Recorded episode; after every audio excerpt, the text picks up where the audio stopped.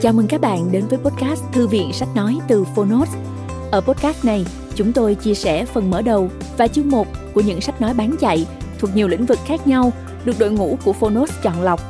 Mong là thông qua podcast, người nghe sẽ tìm thấy quyển sách phù hợp cho bản thân và cả những kiến thức hữu ích cũng như nguồn cảm hứng, kinh nghiệm giúp cuộc sống hàng ngày trở nên phong phú, hiệu quả hơn. Podcast Thư viện Sách Nói được phát sóng đều đặn vào thứ ba, thứ năm và thứ bảy hàng tuần. Mời các bạn cùng đón nghe. Và nếu yêu thích nội dung này, hãy tải ứng dụng âm thanh số và sách nói có bản quyền Phonos để nghe trọn vẹn cuốn sách. Ngoài ra, Phonos còn sở hữu hàng ngàn nội dung số hấp dẫn khác như tóm tắt sách, ebook, thiền, truyện ngủ, nhạc chủ đề vân vân. Hẹn gặp lại các bạn tại ứng dụng sách nói có bản quyền Phonos nhé. Còn bây giờ, hãy cùng lắng nghe cuốn sách của ngày hôm nay.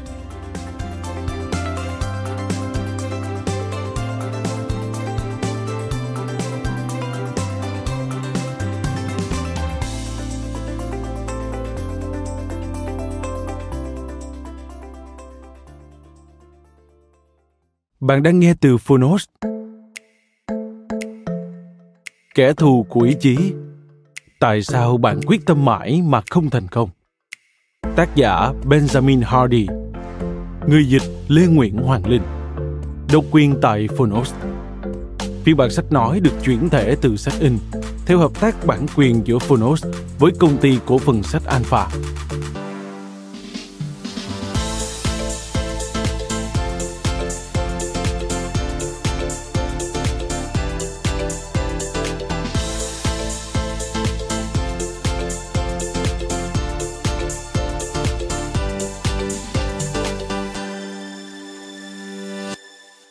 Phần giới thiệu Tại sao sức mạnh ý chí chẳng có tác dụng? Hãy thành thật đi nào. Bạn đã từng cố gắng cải thiện cuộc sống của mình hàng triệu lần. Cũng hàng triệu lần đó bạn quay trở về vạch xuất phát một cách bực bội. Bạn đã thử dùng sức mạnh ý chí để hất cẳng một thói quen xấu, nhưng rồi lại ngựa quen đường cũ. Bạn thử vạch ra mục tiêu cho năm mới, nhưng chỉ mới tháng 2, mọi thứ đã quay lại như năm trước bạn đặt ra những mục tiêu lớn thay đổi cuộc đời. Nhưng có vẻ như không thể đạt được, dù cố gắng thế nào đi nữa. Sau khi chịu đủ thất bại, thật dễ dàng để kết luận rằng, bạn chính là vấn đề. Bạn chắc hẳn không có đủ các tiêu chuẩn cần thiết. Sự can đảm, sức mạnh nội lực, sức mạnh ý chí. Có lẽ bạn chỉ nên yên phận sống với những gì vốn có. Nhưng, nếu như đánh giá đó hoàn toàn sai nếu như vấn đề không hề bắt nguồn từ phía bạn, hãy lấy ví dụ về công cuộc vật lộn để giảm cân của rất nhiều người trên thế giới này. Phần lớn dân số toàn cầu đang ngày càng trở nên nặng nề, dù có bỏ ra bao nhiêu nỗ lực để gầy đi. Hàng tỷ đô la được đổ vào các trào lưu giảm cân và thể tập gym. Và rồi, để làm gì? Một số chuyên gia sức khỏe đã ước tính rằng tới năm 2025 sẽ có hơn 50% dân số trên trái đất bị thừa cân hoặc béo phì. Đáng buồn hơn, những người cố gắng nhiều nhất lại là những người vật lộn khổ sở nhất. Có vô số lời giải thích cho sự khủng hoảng toàn cầu này. Ví dụ như gen di truyền, tính cách, sự thiếu hụt sức mạnh ý chí hay những thói quen xấu, vân vân. Nhưng những điều này không phải là nguyên nhân của dịch bệnh béo phì. Sự thay đổi căn bản về môi trường sống mới là nguyên nhân. Vào cuối thế kỷ 19 và đầu thế kỷ 20, cả thế giới tiến hành công nghiệp hóa, kéo theo việc hàng loạt người rời bỏ các nông trại để di cư lên thành phố. Thay vì làm việc bên ngoài với những người nông dân, xu hướng cứu gần 100 năm trở lại đây là làm việc trong nhà, phần lớn là ngồi bằng giấy. Thay vì thưởng thức những món địa phương, hầu hết mọi người đều ăn thức ăn nhanh, thực phẩm đóng gói, vân vân. Mặc dù cách mạng công nghiệp tạo nên một sự thay đổi môi trường sống to lớn, nhưng chính kỷ nguyên công nghệ thông tin bắt đầu từ những năm 1980, đã đẩy nhanh tốc độ thay đổi tương ứng với môi trường sống toàn cầu hiện nay. Sự tiến bộ công nghệ hiện đang phát triển theo cấp số nhân và chỉ rất ít người có thể thích nghi với những thay đổi hiện đang định hình môi trường sống của chúng ta. Hầu hết mọi người đều chịu tổn thất trước những thay đổi chóng mặt này của môi trường sống. Không được trang bị để điều chỉnh bản thân một cách đúng mực trong một thế giới mới với nhiều luật lệ mới. Nhiều người bị khuất phục trước vô số thứ gây nghiện – chủ yếu là công nghệ, nhưng cũng có thể là các chất kích thích như caffeine, thức ăn nhanh chứa nhiều tinh bột và đường và cả công việc. tất cả những nguồn cơn gây nghiện được xã hội chấp nhận này thúc đẩy lẫn nhau đặt con người vào tình trạng căng thẳng và mất ngủ liên tục nói một cách đơn giản hầu hết chúng ta đều ở trong chế độ sinh tồn nghiện một thứ gì đó đã trở thành chuẩn mực và nếu bạn muốn kiểm soát cuộc đời mình thì sức mạnh ý chí không nên là sự lựa chọn chiến lược. Có quá nhiều thứ trong môi trường đang chống lại chúng ta. Một chuyên gia về những thói ghi nghiện, arnold m. Washington, từng phát biểu. Rất nhiều người nghĩ rằng điều mà tất cả những người có thói nghiện cần là sức mạnh ý chí, nhưng không gì quan trọng hơn môi trường sống. Chìa khóa để thoát ra khỏi chế độ sinh tồn và vượt qua những thói gây nghiện trong xã hội không phải là việc dùng sức mạnh ý chí. Sức mạnh ý chí đã không còn nó đã biến mất ngay khi bạn thức dậy và cắm mặt vào chiếc điện thoại. Nó đã biến mất khi bạn bị nhấn chìm trong hàng ngàn sự lựa chọn, tạo áp lực cho con đường dẫn tới thay đổi không bao giờ có tác dụng. Nó chưa bao giờ có tác dụng. Thay vào đó, bạn cần phải tạo ra và kiểm soát môi trường sống của chính bạn. Sức mạnh ý chí chẳng có tác dụng.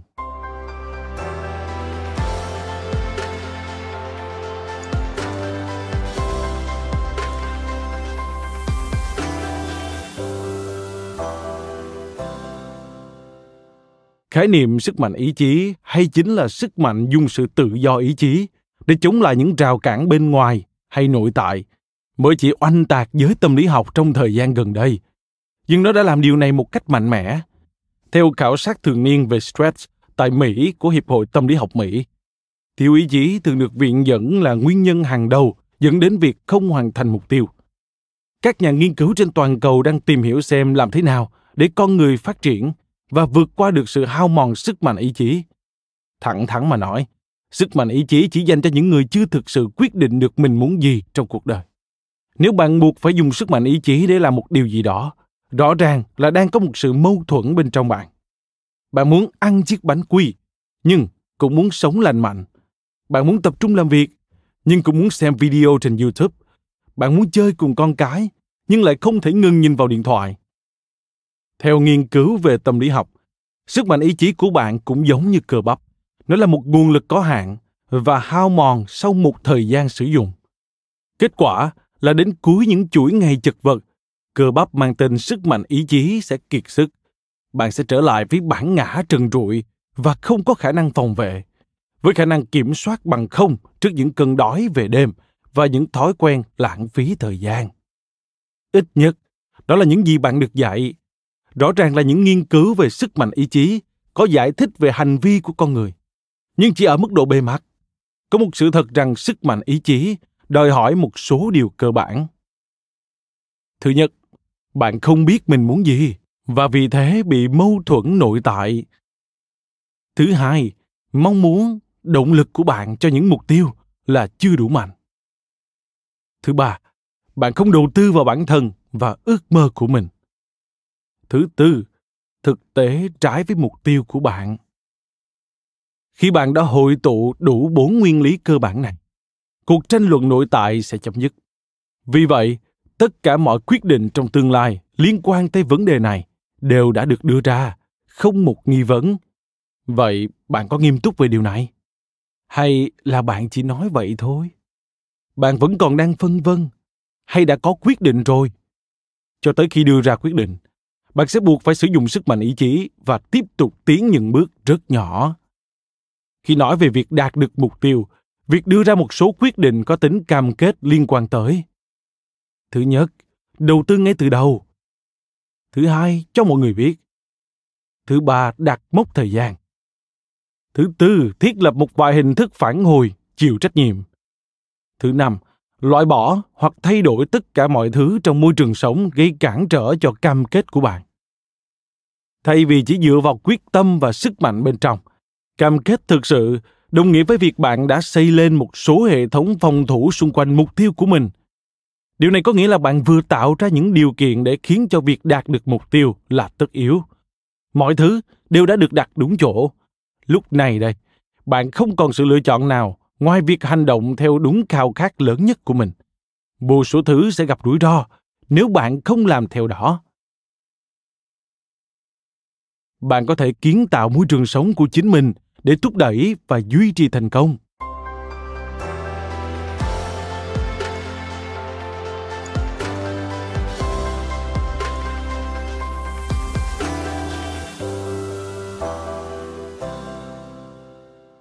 Chúng ta thích nghi với môi trường sống của chính mình. Vì vậy, một sự phát triển bản thân có chủ ý sẽ bao gồm việc kiểm soát theo mục đích và tạo ra một môi trường sống giúp định hình con người mà chúng ta muốn trở thành. Mọi thứ trên đời đều diễn ra theo một quá trình tự nhiên và hữu cơ. Chúng ta thích nghi và thay đổi dựa trên môi trường sống mà chúng ta lựa chọn. Bạn chính là bạn bởi môi trường sống của bạn. Bạn muốn thay đổi, vậy hãy thay đổi môi trường sống của mình và dừng ngay cơn cuồng sức mạnh ý chí kia đi. Những ý tưởng này đi ngược lại với rất nhiều lời khuyên tự cải thiện bản thân.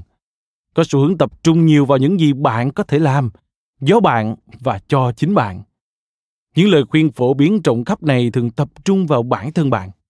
Thực ra, điều này có lý, bởi vì chúng ta đang sống trong một nền văn hóa đề cao tính cá nhân.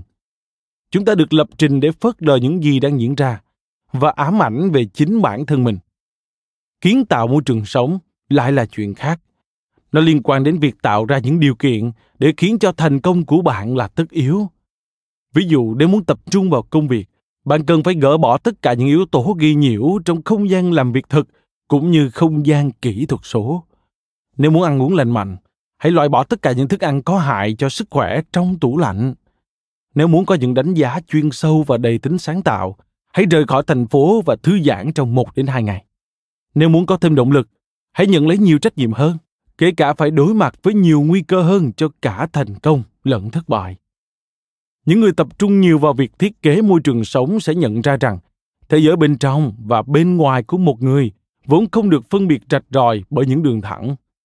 Ví dụ, mặc dù các nghiên cứu tâm lý có phân biệt giữa động lực bên trong và bên ngoài, thực tế chúng có tác động qua lại lẫn nhau. Khi môi trường sống thay đổi chẳng hạn như làm quen với những người khác, suy nghĩ và cảm xúc của bạn sẽ thay đổi. Những thay đổi bên trong này sẽ điều chỉnh lại các giá trị và khát vọng của bạn. Điều này đòi hỏi bạn phải điều chỉnh môi trường bên ngoài của mình sau đó. Bởi vậy, với việc thay đổi hoàn cảnh của bản thân, bạn đang chủ động định hình nên con người mà mình muốn trở thành. Bạn thiết kế thế giới quan bằng cách chủ động định hình những dữ liệu đầu vào từ bên ngoài. Ví dụ như các thông tin mà bạn tiếp nhận những người mà bạn tiếp xúc, những nơi mà bạn tới và các trải nghiệm mà bạn có. Tuy nhiên, hầu hết mọi người đều phản ứng theo quán tính và thiếu suy nghĩ với bất cứ điều gì xảy đến với họ trong môi trường. Và do đó, phát triển nên một thế giới quan dẫn dắt những hành động thiếu hiệu quả và thực trạng tự cho mình là nạn nhân. Điều này mang tới cho tôi một định nghĩa thực sự về môi trường. Theo một nghĩa hẹp, chúng ta đều có môi trường bên trong, bên ngoài và môi trường xã hội tuy nhiên, vì lý do giản lược, trong cuốn sách này môi trường sẽ là thứ bên ngoài, chứ không phải bên trong. Lấy ví dụ, môi trường của bạn bao gồm những vật thể xung quanh, những người mà bạn có mối liên hệ, các thông tin mà bạn nhận được, thức ăn mà bạn tiêu hóa và âm nhạc mà bạn nghe. Những thứ bên ngoài đó sẽ định hình những thứ bên trong. Hãy nghĩ đơn giản hơn, thế giới quan, niềm tin và các giá trị của bạn không tới từ bên trong, mà từ bên ngoài nếu bạn là người da trắng lớn lên ở miền Nam nước Mỹ vào những năm 1950, thế giới quan của bạn chắc hẳn sẽ được định hình từ góc độ đó.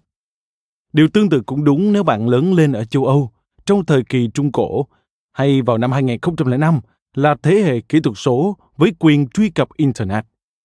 Những mục tiêu, niềm tin và giá trị của bạn được định hình bởi bối cảnh văn hóa mà bạn sống. Mặc dù môi trường chưa bao giờ cực đoan hay căng thẳng hơn lúc này, nó chắc chắn không phải kẻ thù của bạn. Trong văn hóa phương Tây, đặc biệt là trong phạm vi tâm lý học và sự tự hoàn thiện, môi trường thường bị phỉ bán.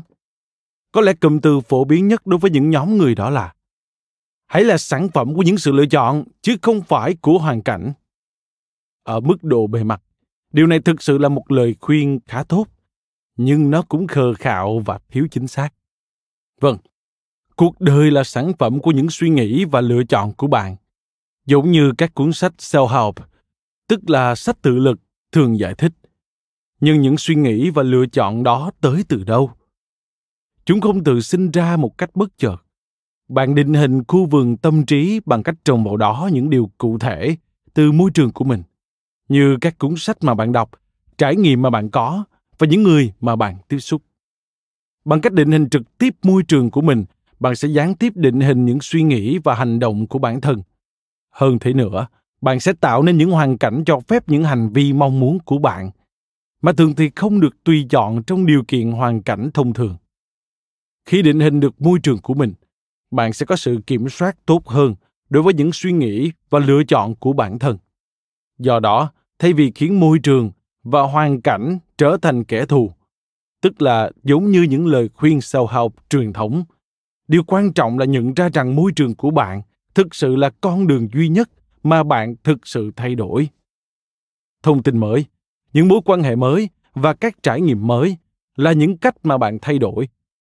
Bạn phải thu nhặt và gieo trồng những hạt giống chân chính cho môi trường của mình để tạo nên khu vườn cuộc sống phong phú. Vậy nên, mặc dù hầu hết môi trường quả thực sẽ định hình một phiên bản phân tâm và không hoàn thiện cho bạn việc nỗ lực để làm vắng bóng môi trường hay hoàn cảnh không chỉ là điều bất khả thi, mà còn là ngu ngốc nếu bạn đang muốn phát triển. Môi trường của bạn có thể trở thành người bạn thân, và bạn sẽ thấy bạn và môi trường là một. Nếu bạn không định hình môi trường, nó sẽ định hình bạn.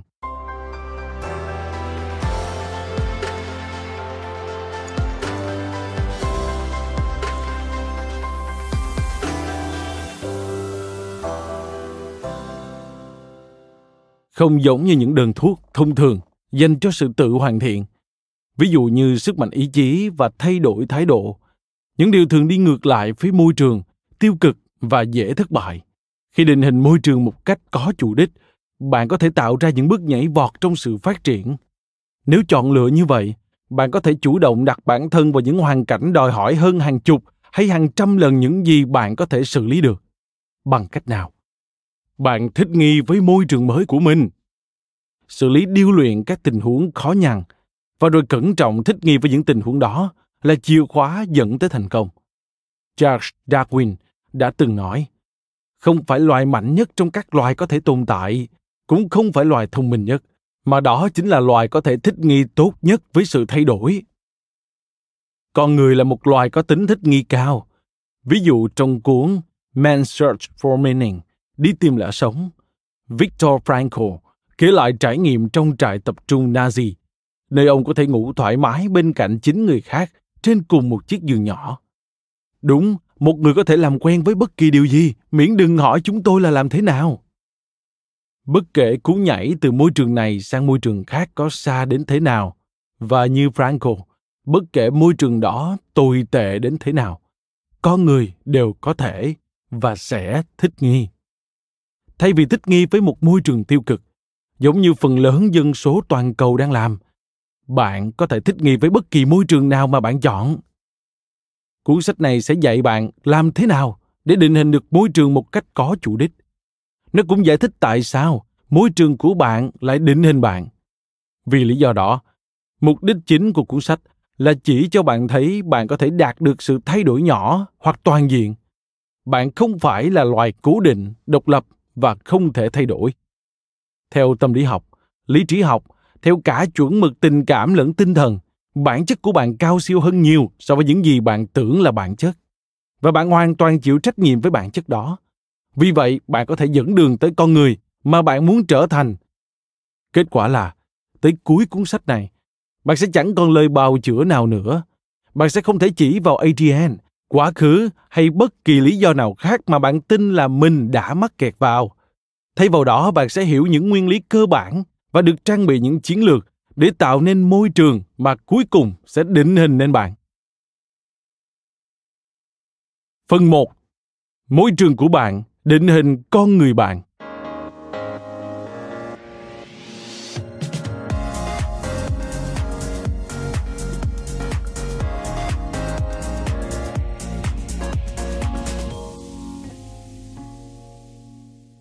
Chương 1 Thời thế tạo anh hùng. Thấu hiểu sức mạnh của môi trường xung quanh.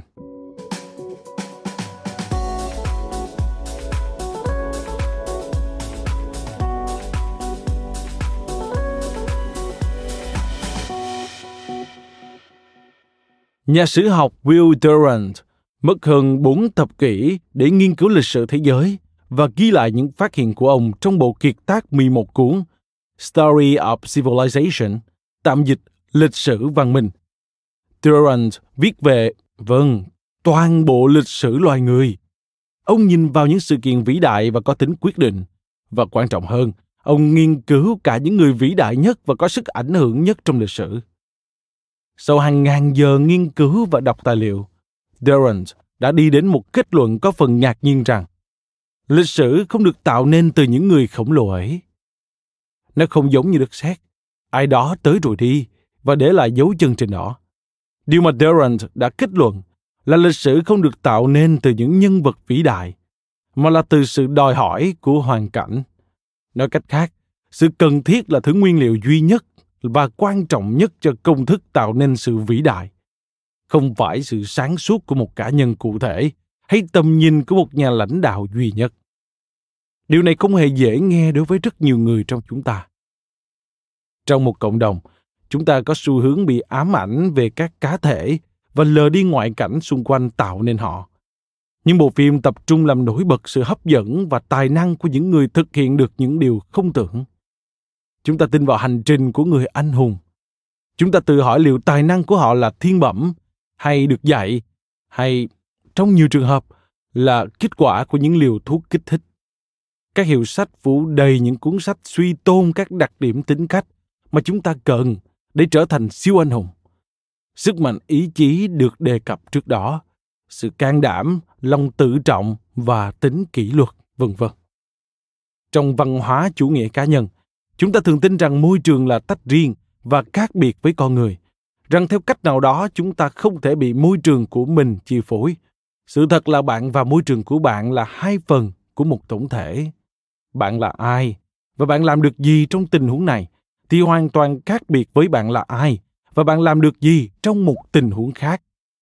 Nhưng đó là cách phương tây dùng để cô lập và tách biệt bối cảnh, dù có hay không những biến số trong phòng nghiên cứu hay trong chính chúng ta. Chúng ta rất giỏi đặt các thứ vào hộp và bỏ lỡ sự tương tác giữa chúng. Thế giới quan mang chủ nghĩa cá nhân này đã ăn rất sâu và thực sự rất khó để chúng ta nhìn nhận theo cách khác, hay thậm chí hiểu được rằng điều này có thể không phải là toàn bộ câu chuyện nhà tâm lý học timothy wilson từng nói, có người hành động theo tính cách cá nhân và thái độ của họ, đúng không họ trả lại chiếc ví bị mất vì họ thật thà, tái chế rác thải vì họ quan tâm tới môi trường, và trả 5 đô la cho một cốc latte caramel brulee vì họ thích những loại cà phê đắt tiền. Thường thì hành động của chúng ta được tạo thành từ những áp lực nhỏ xung quanh, nhưng chúng ta đã thất bại trong việc nhận ra những áp lực đó. Do vậy, chúng ta tin tưởng một cách mù quáng rằng hành động của mình bắt nguồn từ những phẩm chất bên trong. Thật không may, sự thay thế phổ biến cho chủ nghĩa cá nhân cực đoan lại là thuyết tiền định hoàn chỉnh mà ở đó con người được xem là một cỗ máy tự động không có ý chí cá nhân hay cơ sở cá nhân điểm tranh luận của cuốn sách này là cả hai quan điểm cực đoan trên đều lệch lạc và nguy hiểm. Chắc chắn mỗi người đều được định hình bởi môi trường của họ. Tuy nhiên mỗi người cũng có năng lượng tuyệt vời trong việc tạo ra và kiểm soát những yếu tố môi trường mà sau cùng sẽ tạo nên chính họ. Một người đã hỏi ngược về học thuyết của Durant, ý tưởng của việc môi trường ảnh hưởng tới quá trình tạo nên sự vĩ đại. Chẳng phải Carlyle đã khẳng định rằng có một số cá nhân, thiên tài, vĩ nhân hay người hùng là yếu tố quyết định cốt yếu trong lịch sử loài người hay sao? Câu trả lời của Durant chính là cơ sở ủng hộ cho nền tảng của cuốn sách này.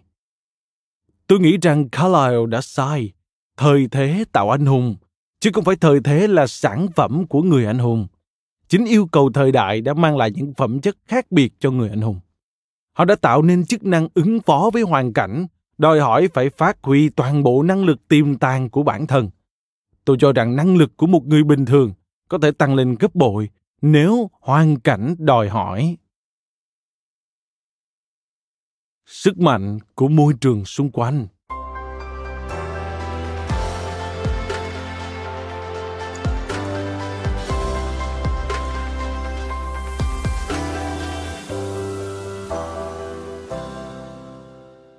Rõ ràng đây không phải là sự suy đoán trong giai thoại về một sử gia.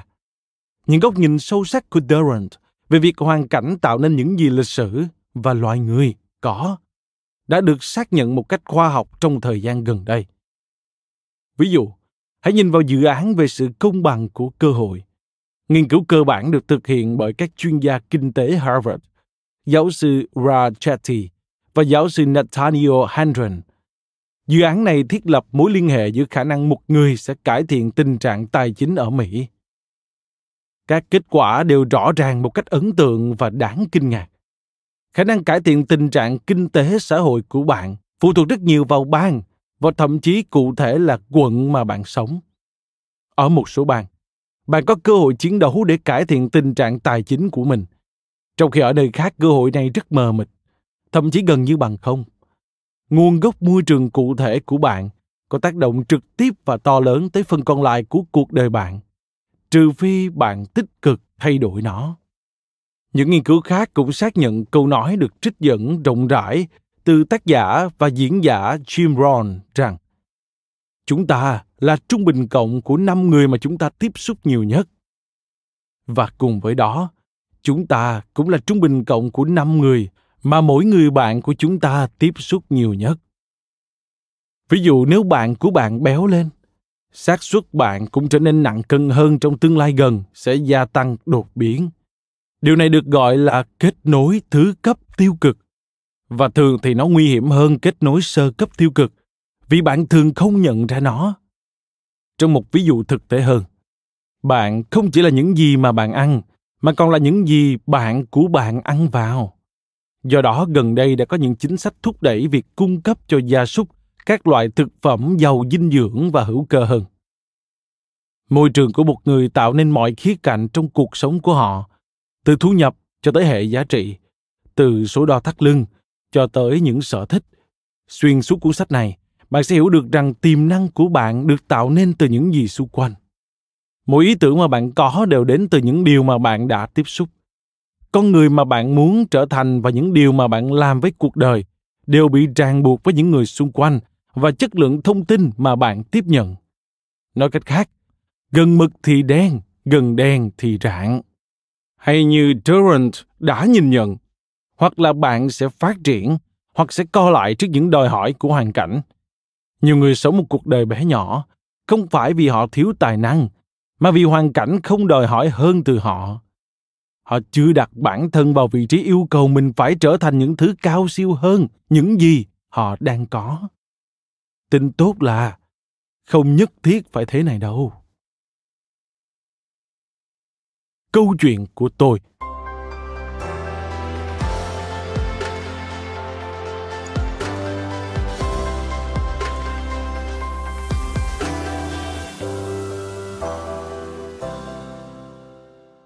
sức mạnh của môi trường không chỉ là những gì tôi viết mà còn là thứ mà tôi học trải nghiệm và trầm trồ trong cuộc sống hàng ngày đó là chiến lược cốt lõi của tôi cho lối sống và sự phát triển.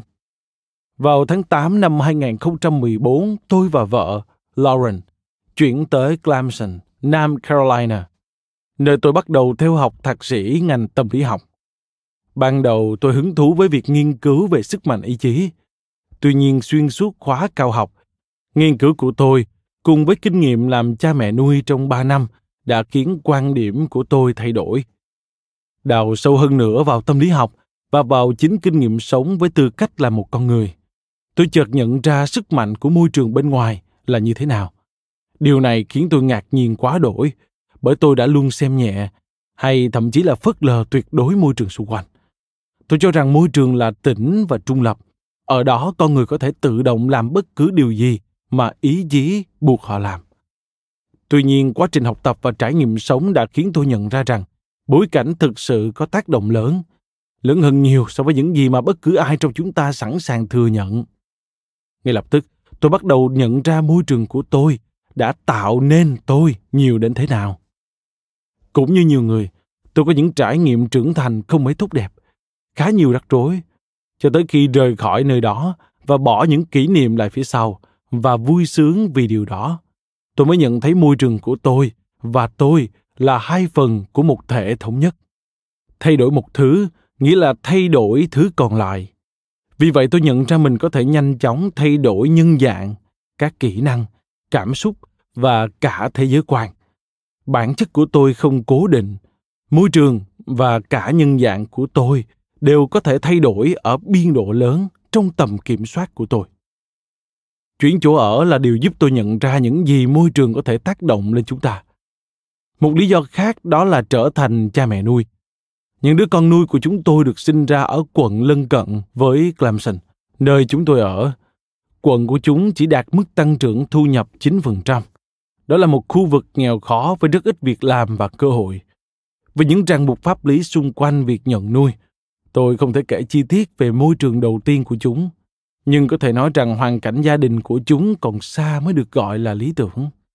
Nếu vẫn tiếp tục ở môi trường vốn có, thì cơ hội để cải thiện số mệnh cuộc đời – cũng như cơ hội để hưởng hạnh phúc và sự đủ đầy của những đứa trẻ sáng láng thông minh này thực tế là bằng không tuy nhiên như giáo sư Ray Chetty và giáo sư Nathaniel Handren phát biểu số liệu cho chúng ta thấy có thể làm điều gì đó đối với sự tăng trưởng mỗi năm tuổi thơ ở trong một môi trường tốt hơn đều có thể gây ảnh hưởng khi nhận nuôi bọn trẻ, rõ ràng chúng đến từ một thế giới khác chúng tôi đứa 5 tuổi không thể đếm đến 10 hay xác định được chữ đầu tiên trong tên nó. Đứa 7 tuổi không hẳn là đọc mà chỉ vụng về, mò mẫm từng chữ mà nó ghi nhớ được. Một vài chữ còn bị dạy sai. Không đứa nào có thể tự đi ngủ và tất cả chúng đều xin thuốc để chữa bất kỳ bệnh lý hay vấn đề cảm xúc nào. Bảo rằng đó là một cuộc chuyển mình dữ dội, vẫn còn là nói giảm nói tránh. Hai thế giới hoàn toàn khác biệt va vào nhau. Và chúng tôi buộc phải trở thành một thể mới và gắn kết. Lauren và tôi đã buộc phải thay đổi hết sức suốt ba năm qua trong vai trò cha mẹ nuôi. Chúng tôi phải ngay lập tức học cách làm cha mẹ và học cách kiên nhẫn vượt qua bất kỳ điều gì mà chúng tôi từng trải qua trước đó. Chúng tôi phải sắp xếp lại cuộc sống, lịch trình và ưu tiên của mình. Nhưng đây chính xác là những gì chúng tôi đã muốn và chúng tôi biết là những đòi hỏi của tình huống mới sẽ buộc chúng tôi phải biến chuyển trở thành những người tốt bụng hơn giàu lòng yêu thương hơn chúng tôi chủ tâm định hình môi trường sống mà chúng tôi biết trước rằng sẽ định hình chúng tôi bọn trẻ và chúng tôi đều đã biến đổi một cách sâu sắc bọn trẻ hạnh phúc ở ngôi trường mới một môi trường nghiêm khắc chúng tham gia thể thao và các hoạt động ngoại khóa khác Chúng được đi du lịch tới hơn 30 bang ở Mỹ trong vòng 3 năm qua. Điều đó đã mở rộng một cách đáng kể thế giới quan của chúng và đem đến cơ hội tiếp xúc với nhiều môi trường khác nhau mà chúng tôi chưa từng biết tới trước đó. Và cả tôi nữa, nếu điều đó quan trọng. Chúng mất gần 12 tháng trong năm qua để học cách tránh xa đường tinh luyện, giúp tái tạo lại cấu trúc sinh học, bao gồm cả sự tự tin, kỹ năng học tập, ngủ nghỉ và thậm chí là trạng thái bình tĩnh. Chúng được ngủ bình quân 12 tiếng mỗi đêm từ khi sống với chúng tôi. Chúng tôi dành cho mỗi đứa gần một tiếng hỗ trợ một một với bài tập viết, tập đọc và toán mỗi đêm. Mọi người thường sửng sốt trước sự thay đổi của bọn trẻ nhà tôi. Tôi nói điều này không phải để khoe khoang về phương pháp dạy con của mình. Chúng tôi còn xa mới trở thành những phụ huynh ưu tú, nhưng chúng tôi đã trở nên tốt hơn nhờ nỗ lực. Tôi chia sẻ điều này để làm nổi bật sự thay đổi căn bản trong môi trường mà chúng ta đều trải qua và cái cách mà nó biến đổi bọn trẻ và cả chúng tôi trong suốt quá trình. Môi trường tiếp tục thúc ép tôi tiến lên và trở thành phiên bản tốt nhất mà mình có thể. Vợ tôi là một người đáng yêu. Cô ấy làm những đoạn băng ghi hình đẹp đẽ và vui nhộn. Gần đây cô ấy làm một đoạn băng về khoảng thời gian mấy năm chúng tôi nhận nuôi bọn trẻ. Thật kỳ lạ, khi nhìn lại bọn trẻ bé như thế nào khi mới được nhận nuôi và chúng đã thay đổi biết bao nhiêu sau chừng ấy năm. Chúng thật đáng yêu và là những đứa trẻ tuyệt vời. Chúng đã lớn lên rất nhiều. Cái cách mà ký ức chạy qua thật kỳ diệu. Xem lại những khoảnh khắc này, tôi chỉ thấy toàn những kỷ niệm đáng nhớ và tình yêu cho lũ trẻ cứ lớn dần lên mỗi ngày.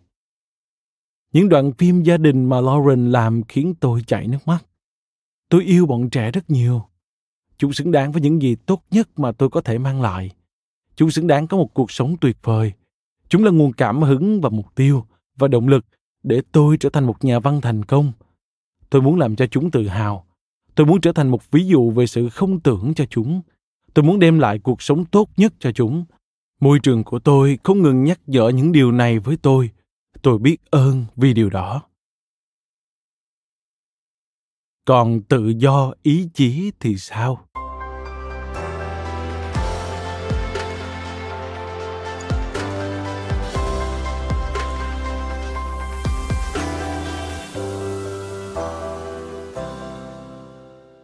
Thời điểm này là quan trọng để nói về tự do ý chí và thuyết tiền định. Vài người trong chúng ta tin vào tự do ý chí, ý tưởng về việc chúng ta hoàn toàn có thể tự vẽ ra đường đời của chính mình. Trong khi một số khác lại tin rằng cuộc sống của con người hoàn toàn được quyết định bởi những sự tác động bên ngoài. Ví dụ như yếu tố di truyền học.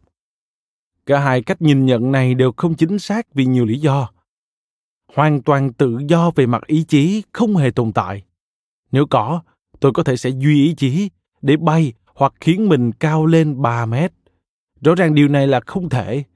Có những biến số ngoại lai, ví dụ như trọng lực, nó chế ngự nhưng không hoàn toàn quyết định hành vi của chúng ta. Ở phía đối lập, nhiều người tin rằng loài người sẽ chẳng khác gì một cỗ máy nếu không có ý chí hay cơ sở trung gian để định hướng cuộc sống của mình hoặc để đưa ra quyết định. Mặc dù hành vi của chúng ta được định hình và định hướng bởi hoàn cảnh, nhưng rõ ràng là tồn tại một loạt những khả năng trong từng hoàn cảnh. Mặc dù bị đặt trong hoàn cảnh phải hành động theo một cách nhất định, bạn vẫn có thể làm cách khác. Hãy xem xét những người hành động một cách vị tha trong nhiều trường hợp không lường trước, đặt cuộc sống của họ vào tình huống mạo hiểm để giúp đỡ người khác. Khi rủi ro đủ lớn, bất cứ hành động nào cũng có thể xảy ra, sẽ được làm rõ xuyên suốt của sách này. Vì vậy, khi niềm tin hoặc mong muốn đủ mãnh liệt, bạn có thể lựa chọn hành động ngược lại với thói quen và hoàn cảnh bạn có thể chọn thay đổi hướng đi của cuộc đời bằng cách tái định hình những thứ xung quanh bạn. Thậm chí ngay cả như vậy, khả năng của bạn vẫn không phải là một con số vô hạn, mà vẫn bị hạn chế bởi hoàn cảnh. Thay vì tự do ý chí tuyệt đối hay thuyết tiền định tuyệt đối, mỗi người sẽ có một cơ quan nhận diện bối cảnh. Diễn giải một cách trực tiếp hơn, khả năng hành động của mỗi người bị ràng buộc bởi hoàn cảnh của họ như nhà tâm lý học, giáo sư jeffrey Rieber từng giải thích, chúng ta sống trong một thế giới vật chất, với bản thể vật chất và ở nhà với cặp bố mẹ riêng biệt trong những vị trí địa lý và văn hóa riêng biệt. Chúng ta không độc lập khỏi những thứ này. Chúng cũng không phải là nguyên nhân khiến chúng ta hành động, nhưng chúng sẽ ràng buộc những sự lựa chọn của chúng ta. Không có hai người nào có cùng tự do ý chí, vì không ai có hoàn cảnh hoàn toàn giống nhau sự thật là chúng ta không bao giờ tách biệt ra khỏi hoàn cảnh. Ví dụ bạn có miễn nhiễm với trọng lực không? Tất nhiên là không. Bạn bị ràng buộc nhưng không phải bởi trọng lực. Còn không khí thì sao?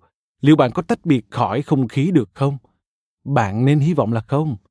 Những người đến từ vùng núi cao của peru thường thấp hơn mức trung bình của thế giới do lượng không khí ít ỏi mà họ hít thở. Không khí tạo ra một số ràng buộc nhất định, nhưng con người lựa chọn cách để thích ứng với điều đó. Liệu bạn có độc lập với bối cảnh văn hóa mà bạn đang sống và nơi bạn được sinh ra? Liệu bạn có độc lập với thứ ngôn ngữ mà bạn nói? Có lẽ một vài người sẽ thấy những câu hỏi này là bi quan hoặc có hạn chế. Không hề. Chúng là thực tế đặc biệt là trong bối cảnh toàn cầu, chúng ta ngày càng phụ thuộc lẫn nhau nhiều hơn tôi đang viết cuốn sách này trên chiếc máy tính sách tay mà tôi không làm ra. Tôi chẳng có chút kiến thức và kỹ năng nào để chế tạo nó. Tôi đang ngồi trên chiếc ghế mua ở costco. Tôi đã không hề, mà cũng chẳng muốn, làm ra nó bằng đôi bàn tay của mình. Dạ dày tôi đang tiêu hóa thức ăn mà tôi mua từ cửa hàng, nơi yêu cầu nhiều nỗ lực và sự hợp tác trong việc phân phối. Tôi dựa vào môi trường sống của mình và theo nhiều cách tôi được xác định bởi nó nhưng tin vui đây, tôi có sự kiểm soát tương đối lớn với môi trường sống của mình. Và bạn cũng có thể làm vậy. Nếu chúng ta không có khả năng thay đổi môi trường sống, thì chúng sẽ không thay đổi được. Thay đổi thứ này là thay đổi thứ kia. Nhà tâm lý học của đại học harvard, Alan Langer từng nói. những nhà tâm lý học xã hội tranh luận về việc chúng ta là ai ở một thời điểm phụ thuộc nhiều vào hoàn cảnh mà chúng ta đang ở nhưng ai tạo ra hoàn cảnh đó? Càng chú tâm bao nhiêu thì chúng ta càng tạo ra được hoàn cảnh mà chúng ta ở trong đó bấy nhiêu và tin vào khả năng của sự thay đổi. Vì vậy, đó không phải là tự do ý chí hay thuyết tiền định. Đó không phải là sự lựa chọn hay môi trường sống. Thay vào đó là sự lựa chọn và môi trường sống. Bạn phải có trách nhiệm với việc định hình và lựa chọn môi trường sống thứ cuối cùng sẽ tạo nên chính con người mà bạn trở thành và định mệnh mà bạn có. Kiến tạo môi trường sống là trách nhiệm lớn nhất của bạn. Lựa chọn và định hình môi trường sống là trọng tâm của việc tự do ý chí, thực sự có ý nghĩa gì. Bởi vì sự lựa chọn môi trường sống của bạn và các yếu tố ảnh hưởng bên ngoài sẽ phản chiếu trực tiếp ở chính con người mà bạn trở thành. Cảm ơn các bạn đã lắng nghe podcast thư viện sách nói podcast này được sản xuất bởi phonos, ứng dụng sách nói có bản quyền và âm thanh số dành cho người việt. Hẹn gặp lại ở những tập tiếp theo.